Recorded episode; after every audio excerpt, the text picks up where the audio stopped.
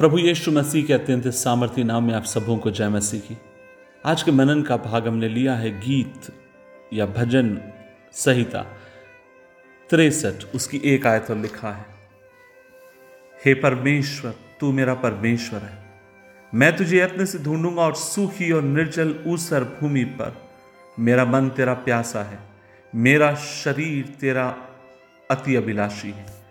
अजीजों जब आप और मैं इस भजन को पढ़ते हैं, जब राजा दाऊद ने जब कभी भजन लिखे, उसने अलग अलग समयों में अलग अलग परिस्थितियों में उन भजनों को लिखा।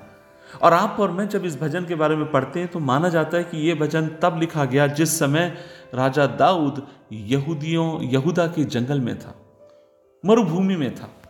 और चारों तरफ़ वो मरुभूमि में क्या देख रहा है? ऊसड़ जगह। कोई वहाँ पर मरुभूमि के भीतर कोई बड़े वृक्ष नहीं। कोई आशीष की बात नहीं। चारों तरफ़ नकारात्मक नकारात्मक चीज़ें दिखाई देती हैं। लेकिन इन सब के मध्य राजा दाऊद, पता है क्या कहता है? उसके तीसरे पद में लिखा है, क्योंकि तेरी करुणा जीवन से भी उत्तम है, मैं तेरी प्रशंसा करूँगा। इन सब के बीच में परमेश्वर का दास दाऊद कहता है हाँ ये बात सच है कि चारों तरफ़ मरुभूमि है। हाँ ये बात सच है कि चारों तरफ़ जंगल है। हाँ ये बात सत्य है कि चारों तरफ़ अंधकार ही अंधकार दिखाई देता है, लेकिन इन सब के बीच में मैं अपने परमेश्वर की करुणा की प्रशंसा करूँगा। मैं अपने परमेश्वर को स्मरण करूँगा। मैं यहुन्ना के बारे में देखता हूँ, जो यीशु मसीह का चेला था। कहा जाता है, और परमेश्वर के वचन में भी आप और मैं देखते हैं, प्रकाशित वाक्य किताब में, उसे पद्मोस नामक टापू के ऊपर छोड़ दिया गया वह टापू उन दिनों में काले पानी की सजा जैसा था। एक बार एक व्यक्ति अगर पहुँच गया तो वहाँ से वापस लाना बहुत मुश्किल था। और यहुन्ना को जब वहाँ पर डाल दिया गया है, चारों तरफ़ वहाँ पर क्या होगा? नर कंकाल के अलावा और कुछ दिखाई नहीं दे रहा होगा। वहाँ पर उससे पहले भी लोगों को लाया जाता था ताकि उन्हें भूखा और प्यासा रखकर वहीं पर उन दम तोड़ दे और उनकी वहाँ पर हत्या हो जाए। लेकिन ऐसी परिस्थिति के भीतर भी परमेश्वर का वचन कहता है, बाइबल में लिखा है यूना कहता है, मेरे ख्याल से अध्याय एक, उसकी दस आयत में लिखा, वो कहता है, जब प्रभु का दिन आया तो मैं आत्मा में आ गया। इसका मतलब ये है, चारों तरफ़ अंधकार है, हड्डियाँ हैं, सूखी जगह है, निर्जन भूमि है।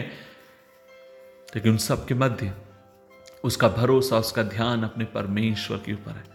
और यहाँ राजा दाऊद भी आपको मुझे सिखाता है, समझाता है, कितनी भी भीषण परिस्थिति क्यों ना हो, कितनी भी नकारात्मक चीज़ें क्यों ना हो जीवन में कितना भी अधिक उतार चढ़ाव क्यों ना हो परमेश्वर की भलाइयों को स्मरण रखो, परमेश्वर के उपकारों को स्मरण रखो, प्रभु की तरफ़ अपनी नज़रों को दौड़ाए रखो और जब प्रभु की तरफ़ अपनी नज़रों को आप और मैं दौड़ाएँगे, परमेश्वर आपको मुझे बल देगा, ताकत देगा, ताकि प्रभु के नाम से आप और मैं उसमें स्थिर होने वाले हो सके। आज मेरी खुदा से यही इल्तजा है। वो आपको मुझे ऐसी तौफीक बख्शे। कि नकारात्मक परिस्थिति के भीतर भी आप और मैं अपने परमेश्वर के प्रति विश्वास योग्य रहने वाले हो जाए, जिससे उसका नाम महिमा पाए।